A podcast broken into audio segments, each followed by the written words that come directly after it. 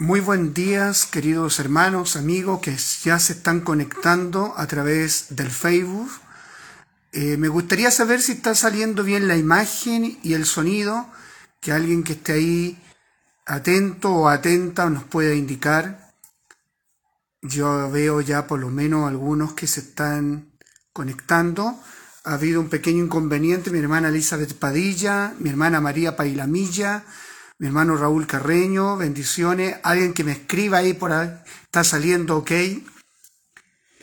Tuvimos algún inconveniente con las alabanzas, pero ya estamos aquí en este domingo 10 eh, de julio del 2022, un día de bastante, bastante helado, con lluvia también, frío, pero lo importante abrazados, ¿no es cierto?, en la fe, en la esperanza y en el amor de nuestro Señor Jesucristo.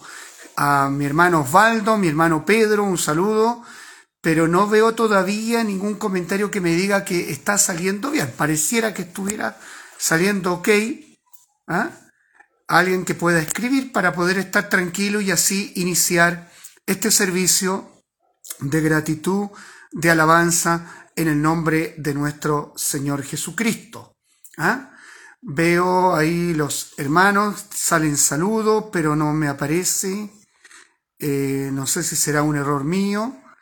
Bueno, vamos, vamos a confiar que, estamos apareciendo y, y el Señor nos ayude y luego, una vez finalizado, vamos a ver si efectivamente todo salió bien. Amén. Fíjese qué interesante, qué importante. Primero quiero agradecer al Señor por esta oportunidad de estar acá. Eh, nosotros decidimos, en virtud de lo que podría ser complejo eh, este, este problema del tiempo, decidimos realizar el servicio online eh, para salvaguardar, ¿no es cierto?, la integridad del resto de los hermanos. Sabemos que cuando llueve bastante se producen anegamientos, se producen problemas, inconvenientes y también hay otro inconveniente en este tiempo también de salud. Hay varios hermanos que están resfriados y esperando, confiando en que cada uno de ellos se pueda recuperar para que luego, ¿no es cierto?, estemos juntos nuevamente en comunión el uno con el otro, con el Espíritu Santo y así de esa manera alabar y bendecir el nombre de nuestro Señor Jesucristo. Vamos a orar, vamos a presentarnos delante del Señor en esta mañana fría, esperando que el precioso Espíritu Santo nos consuele, nos fortalezca y también nos anime.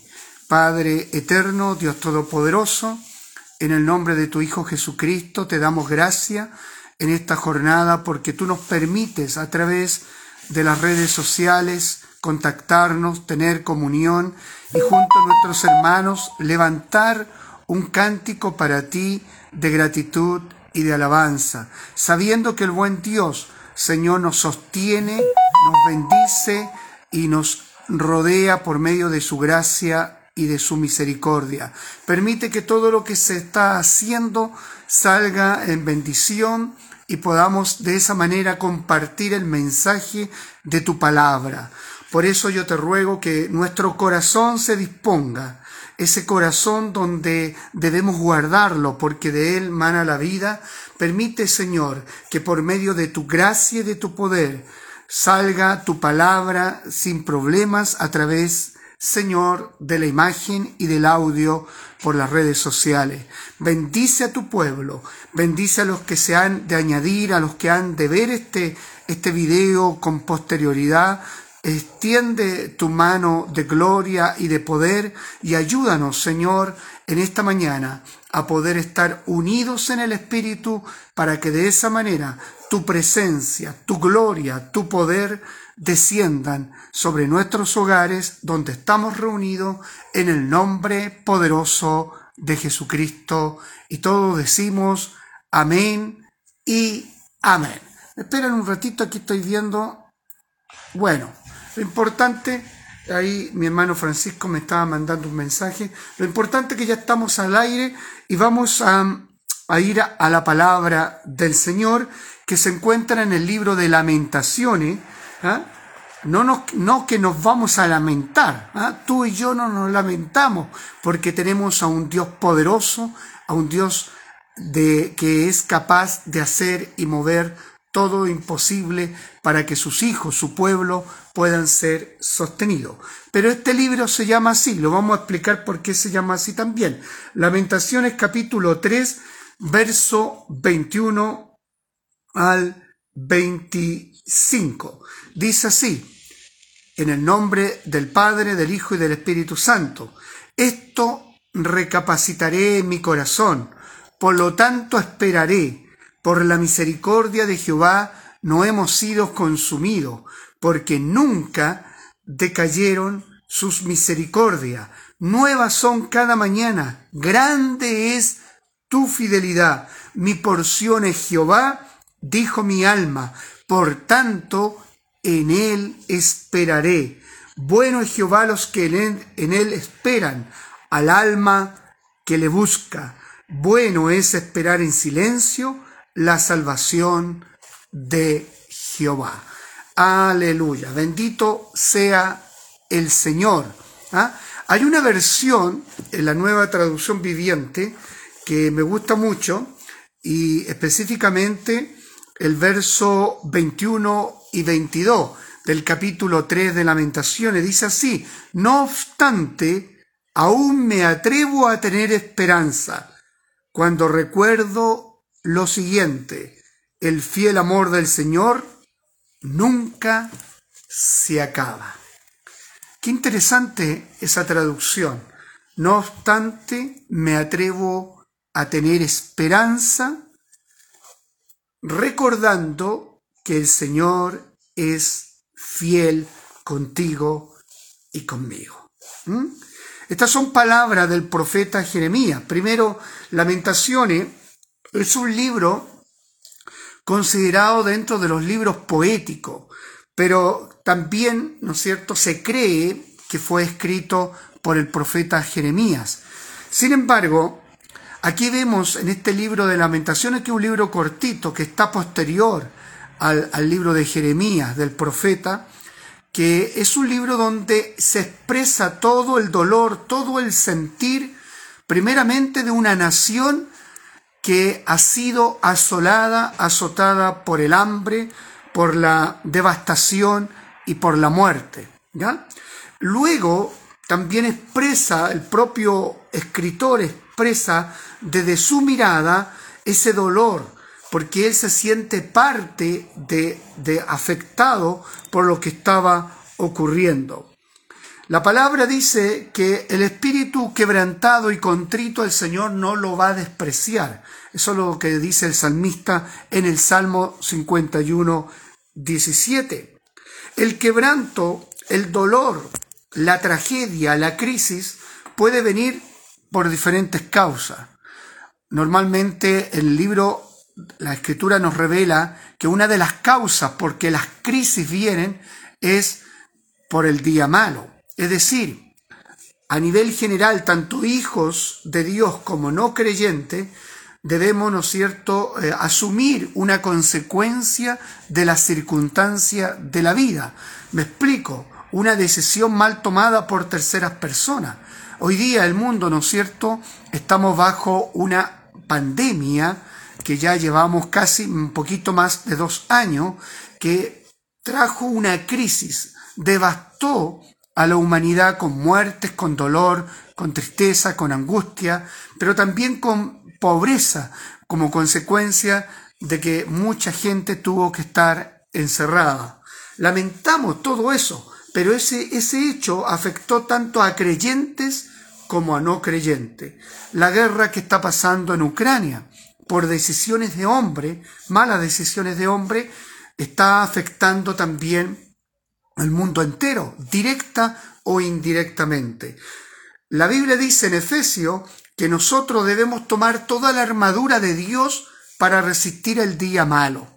Hay otras traducciones para resistir el día del maligno, el día de Satanás, el día en que el diablo, el adversario, quiere, ¿no cierto?, irrumpir arrebatándote la paz, la comunión, la tranquilidad, la economía, y afectando todo tu ser como consecuencia de su naturaleza. Satanás, eh, dentro de lo que describe la palabra, su naturaleza es robar, destruir y matar. Por lo tanto, no hay nada creativo, no hay nada nuevo en el diablo. La intención del enemigo siempre ha sido asolar, destruir lo que el Señor ha restaurado, lo que Dios ha levantado, lo que Dios por medio de su amor, de su fe, de su gracia, ha sostenido. Por lo tanto, el día malo es algo que va a ocurrir tarde o temprano en la vida del creyente. Por eso que Pablo, inspirado por el Espíritu Santo, dice, tomad toda la armadura de Dios. Habla de armadura, habla de elementos que debemos eh, tomarlo para resistir ese día, para enfrentar. Habla de la espada de la palabra, habla del escudo de la fe, del yelmo de la salvación, de la coraza de justicia, del cinto de la verdad y del calzado del apresto del Evangelio. Y dice, por lo demás, hermanos amados, fortaleceos en el Señor siempre. Es decir, tenemos, ¿no es cierto?, a un Dios que nos cobija, que nos guarda, que nos cubre frente al día del maligno. Pero también es de nuestra responsabilidad como creyente tomar esta armadura de Dios para resistir al diablo. Sin embargo, la crisis en la cual hoy día quiero referirme es la crisis provocada por, un, por una persistente desobediencia del pueblo de Dios. Y esta es la crisis que a veces nos cuesta entender y captar que el responsable somos nosotros, tú y yo. Tú que me estás viendo y yo somos los que nos hemos metido en la crisis en la cual hoy día estamos experimentando y viviendo, sin importar cuál sea, ¿no es cierto?, la consecuencia, pero estamos metidos en una crisis que provocamos nosotros. Y esto es lo que ocurría con el pueblo de Israel en lo que acabo de leer en el libro de lamentaciones. Jeremías, el profeta Jeremías, del cual se cree que es también el autor del libro de lamentaciones, comenzó a ministrar, cuando hablamos de su llamamiento, ministrar en un periodo complejo y difícil que estaba viviendo Israel, a causa, a causa de la constante desobediencia del pueblo hebreo.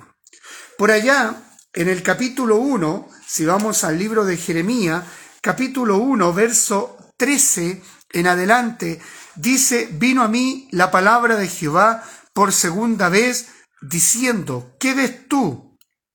Referente a Jeremías. Y Jeremías dijo, veo una olla que hierve y su faz está hacia el norte. Me dijo Jehová, por lo tanto, del norte se soltará el mal sobre todos los moradores de la tierra, porque he aquí que yo convoco a toda la familia de los reinos del norte, dice Jehová, y vendrán y pondrán cada uno su campamento a la entrada de las puertas de Jerusalén. Alabado sea el Señor. Y junto a todos sus muros en derredor y contra todas las ciudades de Judá, y a causa de toda su maldad proferiré mi juicio contra los que me dejaron e incensaron a dioses extraños y la obra de tus manos adoraron. Tú pues, ciñe tus lomos, levántate y háblales todo cuanto te mande. No temas delante de ello, porque no te haga yo quebrantar delante de ello. Porque aquí que yo te he puesto en este día como ciudad fortificada, como columna de hierro y como muro de bronce contra toda esta tierra, contra los reyes de Judá, sus príncipes, sus sacerdotes y el pueblo de la tierra. Y pelearán contra ti, pero no te vencerán, porque yo estoy contigo, dice Jehová, para librarte. Aleluya. ¿Te das cuenta?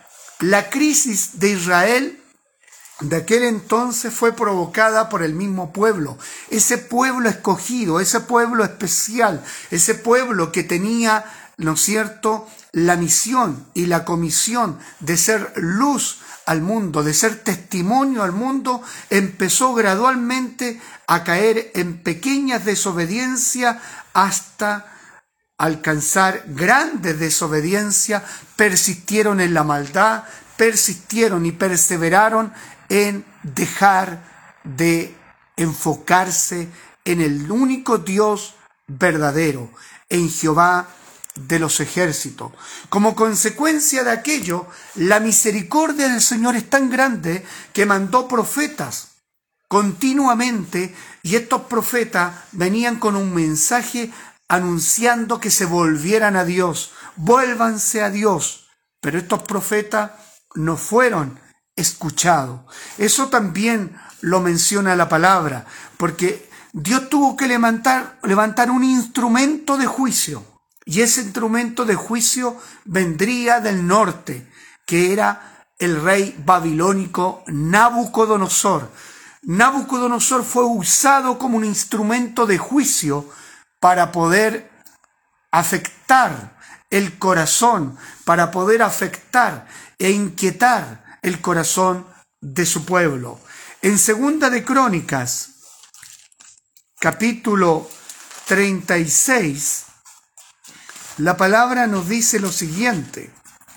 En el verso 15 dice, y Jehová, el Dios de sus padres, envió constantemente palabra a ellos por medio de sus mensajeros, porque él tenía misericordia de su pueblo y de su habitación mas ellos hacían escarnio de los mensajeros de Dios y menospreciaban sus palabras, burlándose de sus profetas, hasta que subió la ira de Jehová contra su pueblo y no hubo ya remedio.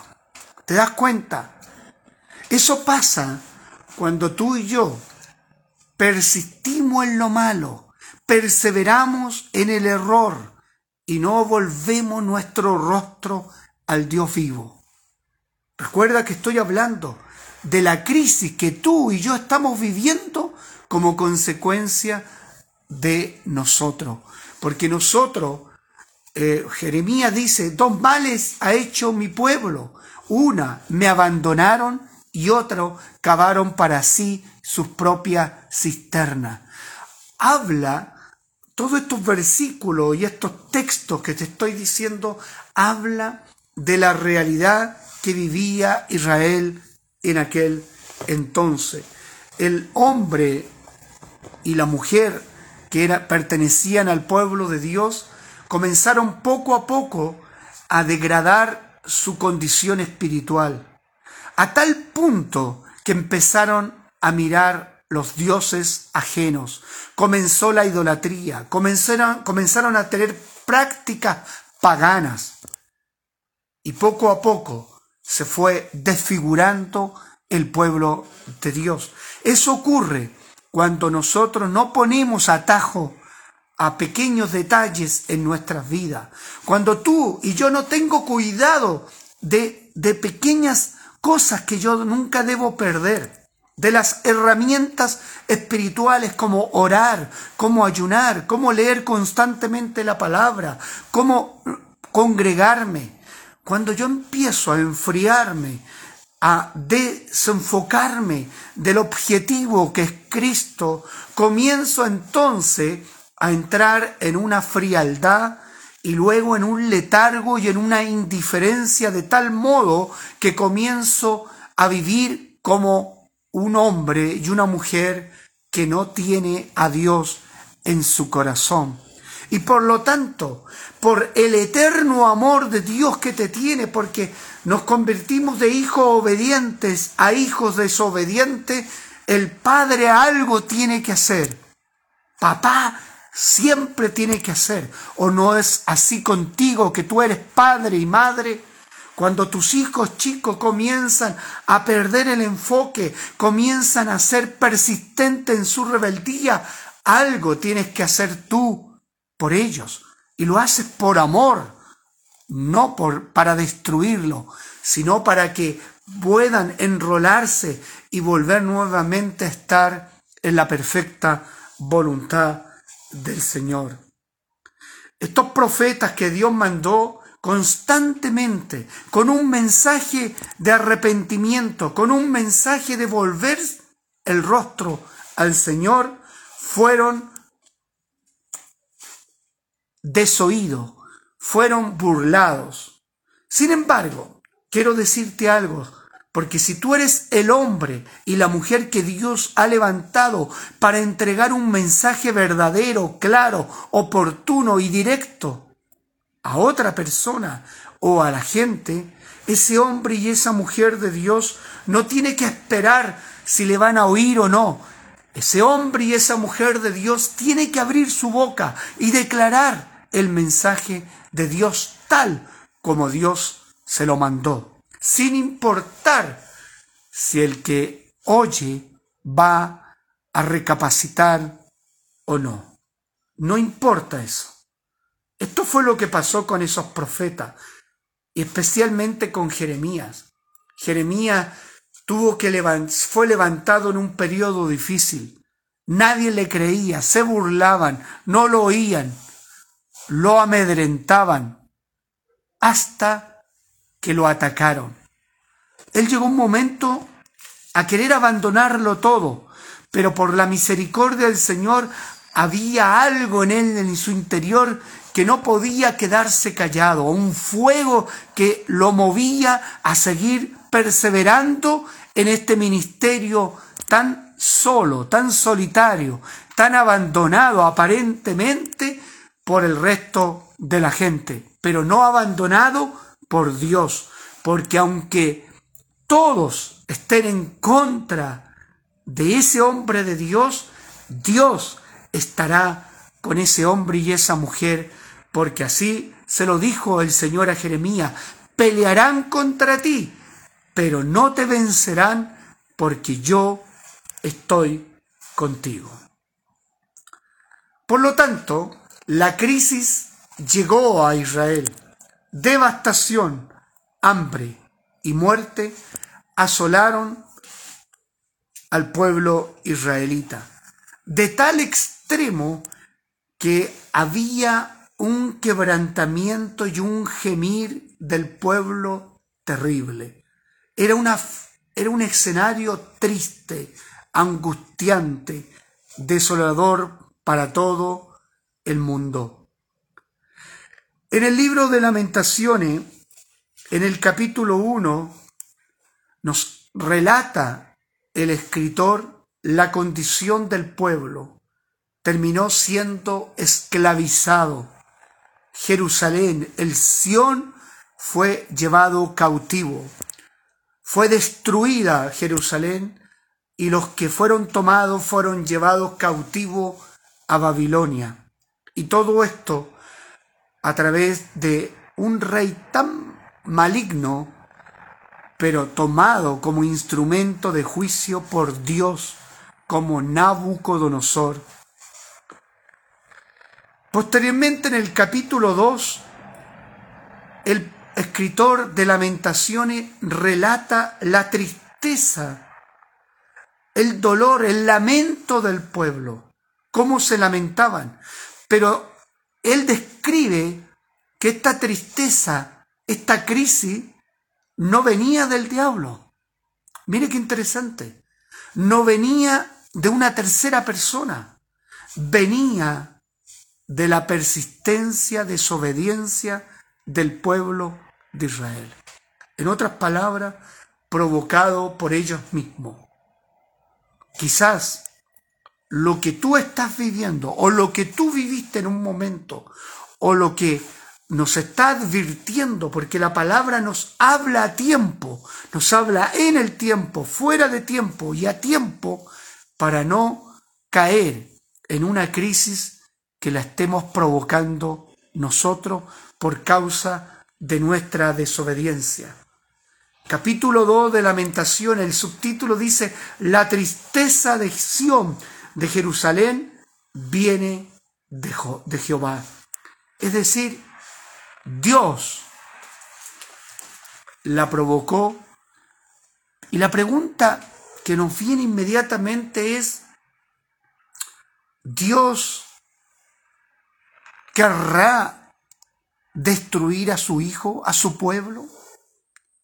Ciertamente, por los aquellos que hemos, tú y yo, hemos estudiado la palabra, para aquellos que, tienen una relación personal con Cristo, para aquellos que han logrado conocer al único Dios verdadero y a su Hijo Jesucristo, la respuesta evidentemente es no.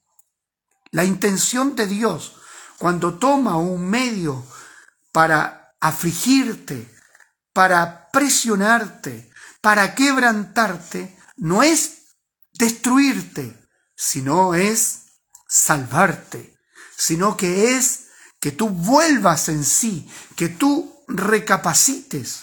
Fíjate que el propio escritor de lamentaciones, que se presume que es Jeremías, luego hace suyo su dolor y su tristeza, personaliza la crisis, siente empatía por su pueblo, por lo que está pasando. Él conoce la verdad.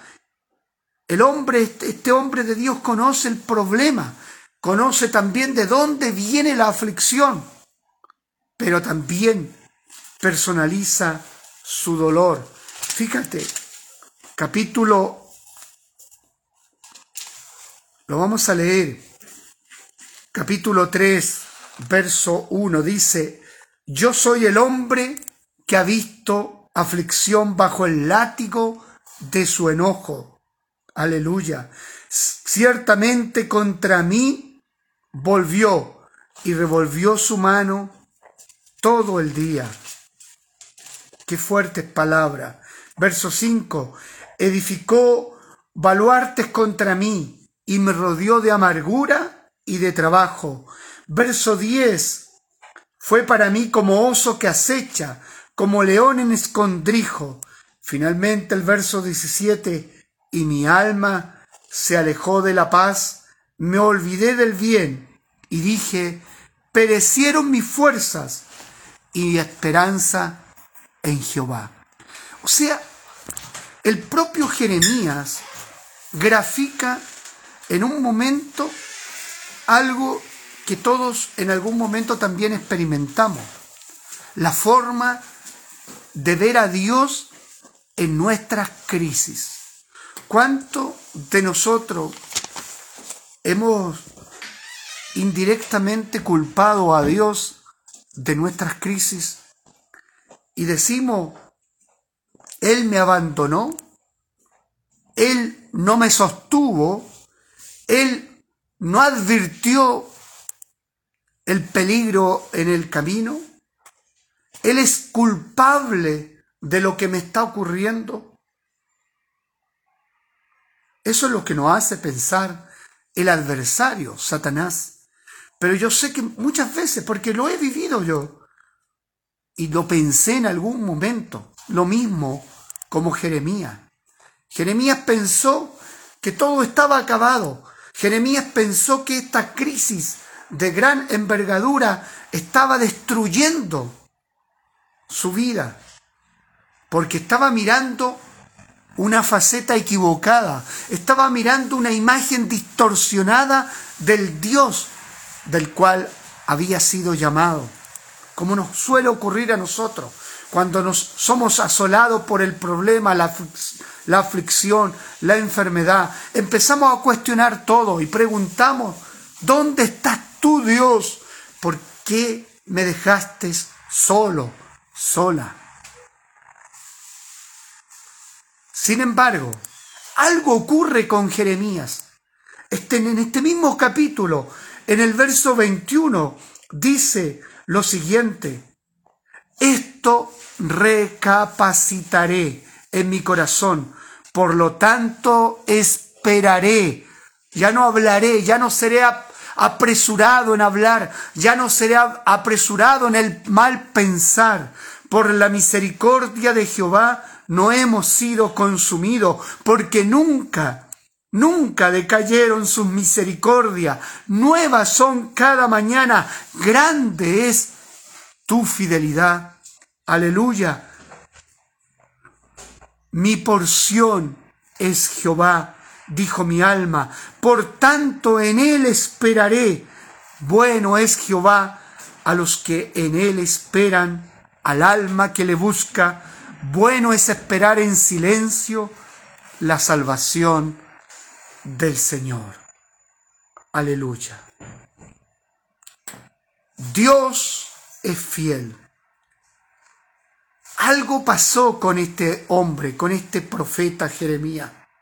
La primera parte del capítulo 3, del verso 1 hasta el verso 20, denotan su estado de ánimo, lo que pasaba en su corazón, un corazón quebrantado, contrito, humillado, sin esperanza, sin fuerza, como muchas veces tú y yo lo hemos palpado y lo hemos visto en nuestra propia realidad. Sin embargo, hay algo que despierta en nosotros en lo profundo de nuestro ser y recapacitamos, discernimos, la palabra recapacitar significa volver en sí. Es lo que hizo el hijo pródigo cuando se vio afectado por el hambre, por la escasez. Había ya perdido y malgastado todos los recursos que le había pedido a su padre. Y lejos de casa de su padre, en una provincia extraña, estaba viviendo la crisis de las crisis sin embargo, él dice, la escritura, volvió en sí, recapacitó, algo se, se le quitó la venda de sus ojos y pudo ver el panorama real de lo que estaba pasando. Esto pasó también con Jeremías. Recapacitó, volvió en sí y vio realmente dónde estaba el problema. El problema no estaba en Dios, el problema no estaba en el diablo, el problema estaba en el pueblo, en él. Que en algún momento el pueblo empezó, abandonó al Dios verdadero, había dejado a su Dios y habían cavado para sí su propia cisterna. Eso significa que cuando uno empieza a fijarse en uno, a, preocuparse de sus propios problemas, y no ve el propósito del Señor. Cuando recapacita Jeremías, observa la fidelidad, la bondad y la misericordia del Dios al cual él servía. Porque Dios es fiel y bueno. Ahora la pregunta, ¿por qué es fiel y bueno sin importar las circunstancias externas de lo que uno está viviendo? porque esa es su naturaleza, su carácter. Él no puede negarse a sí mismo. Él es así y lo será así. Lo fue así desde el principio y lo será así hasta el fin de los tiempos. Eternamente Él es fiel, bueno y misericordioso. Escucha, Él ama al mundo con su compasión pero a sus hijos obedientes los ama incondicionalmente. Hay una diferencia amar con compasión que amar incondicional al que obedece y está en la perfecta voluntad del Señor. Él es el que peleará las batallas por aquel que obedece, como lo hizo con Jeremías, porque él advirtió en el capítulo 1, pelearán contra ti, pero no te vencerán Jeremías, porque yo estoy contigo, porque Dios había escogido a Jeremías. Sin embargo, Jeremías, su problema fue de tanto, de tanta ver, tanta miseria, tanto dolor, tanta devastación, tanta hambre, soledad y abandono, que termina contaminándose y comienza hablando también mal, creyendo que su esperanza y su fuerza también habían desaparecido. Pero gloria a Dios, gloria a Jesucristo, porque recapacita, dice la Biblia, no obstante, volveré a tener esperanza, a pesar de lo que veo, a pesar de lo que siento, a pesar de lo que está padeciendo mi carne, mis sentimientos, mi alma entera, a pesar de que mi alma está batida, volveré a tener esperanza en el Dios bueno, en el Dios misericordioso, en el Dios que es fiel. Mis ojos serán levantados hacia los montes, de donde vendrá el socorro. Ese socorro viene de parte de Jehová, el que hizo los cielos y la tierra. Él no te dejará. Y Él, si te ha mandado una aflicción, ha permitido que tú estés en una crisis, no es para destruirte, querido hermano, hermana, sino es para que tú recapacites y vuelvas tu corazón al Dios vivo al Dios verdadero. No culpando a los demás. No culpes a tercero de lo que tú estás pasando. No culpes a la iglesia. No culpes a la política. No culpes. Sino que espera en el Señor, recapacita y entiende y discierne dónde está el problema real estará en tu esposo, en tu esposa, estará en tus hijos, en tu padre, en el pastor, en el líder. A veces sí, a veces no. De la crisis de la cual yo te estoy hablando es cuando uno cae en esta crisis por su propia decisión, por una mala decisión.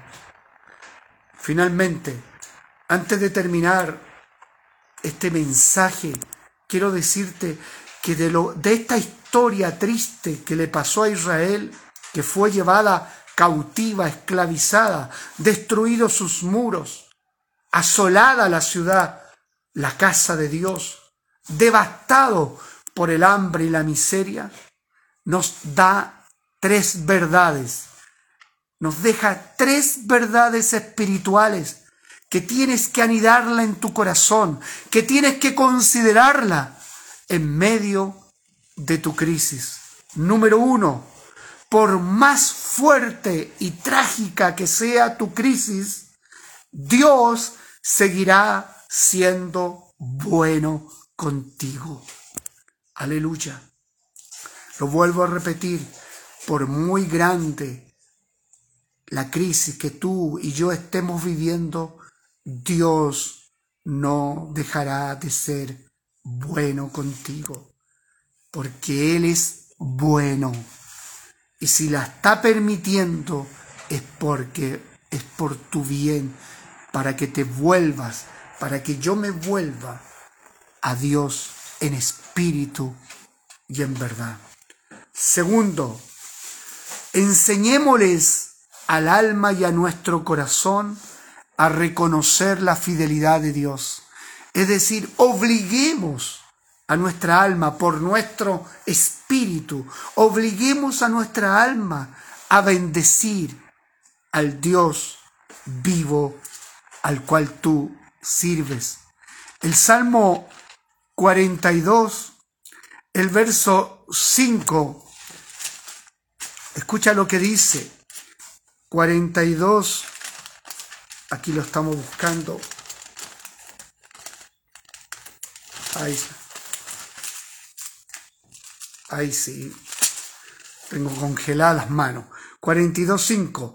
Dice el salmista, ¿por qué te abates, alma mía, y te turbas dentro de mí? Y mira cómo obliga el espíritu al alma a este hombre. Espera en Dios, porque aún he de alabarle salvación mía y Dios mío.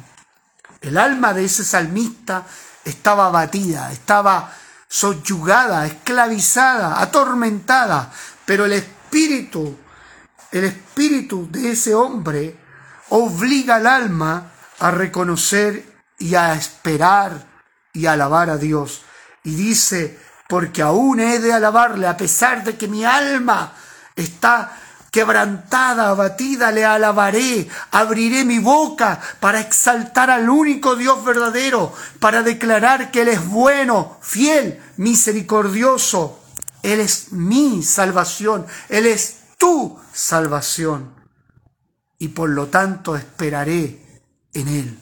Y finalmente el tercer principio, Dios es bueno, fiel y misericordioso porque es parte de su carácter.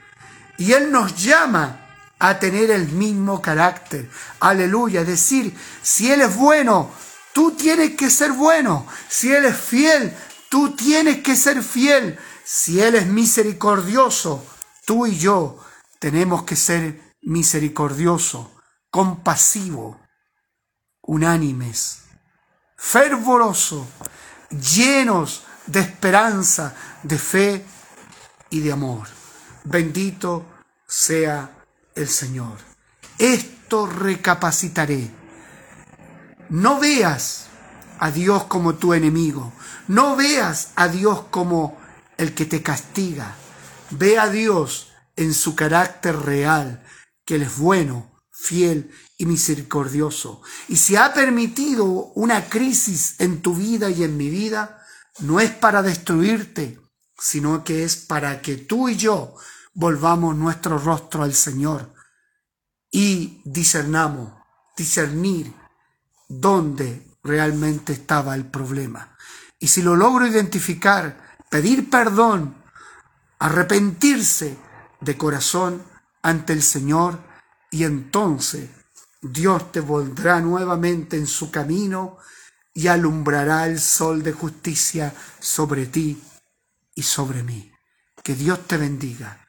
Dios renueve tu fuerza. Dios permita a través de la persona del Espíritu Santo que tú y yo podamos recapacitar y ser como Jeremías, volver a tener esperanza en el único Dios verdadero y en su Hijo Jesucristo. Padre eterno, te doy gracias en esta jornada porque tu palabra despierta en nosotros el verdadero sentido que tiene que tener tu pueblo al que conoce verdaderamente a Dios. Tú jamás nos vas a abandonar, jamás nos vas a dejar solo, porque tú eres bueno, fiel y misericordioso. Aunque nuestros caminos se desvíen, tú enviarás el medio para que volvamos a estar alineados contigo. Te ruego, precioso Espíritu Santo, que lo que hemos oído en esta mañana sea atesorado en nuestro corazón, sea, Señor, guardado en lo más profundo de nuestro ser, para que cuando experimentemos crisis, nunca nos olvidemos de esta palabra. Señor, extiende tu misericordia en esta mañana, renovando los corazones, fortaleciendo el espíritu de todos aquellos que están al otro lado del celular. Permite que tu gracia, tu fidelidad y tu misericordia alcancen al que hoy día padece, al que hoy día sufre, al que hoy día está enfermo, está doliente. Señor, hazle ver de tu amor incondicional, de tu amor precioso, que cubre, que guarda, que protege, pero que alienta, que levanta y fortalece. Bendice a tu iglesia, desde ahora y para siempre, en el nombre del Padre, del Hijo y del Espíritu Santo, y decimos todo, amén y amén. Aleluya. Bendito sea el Señor.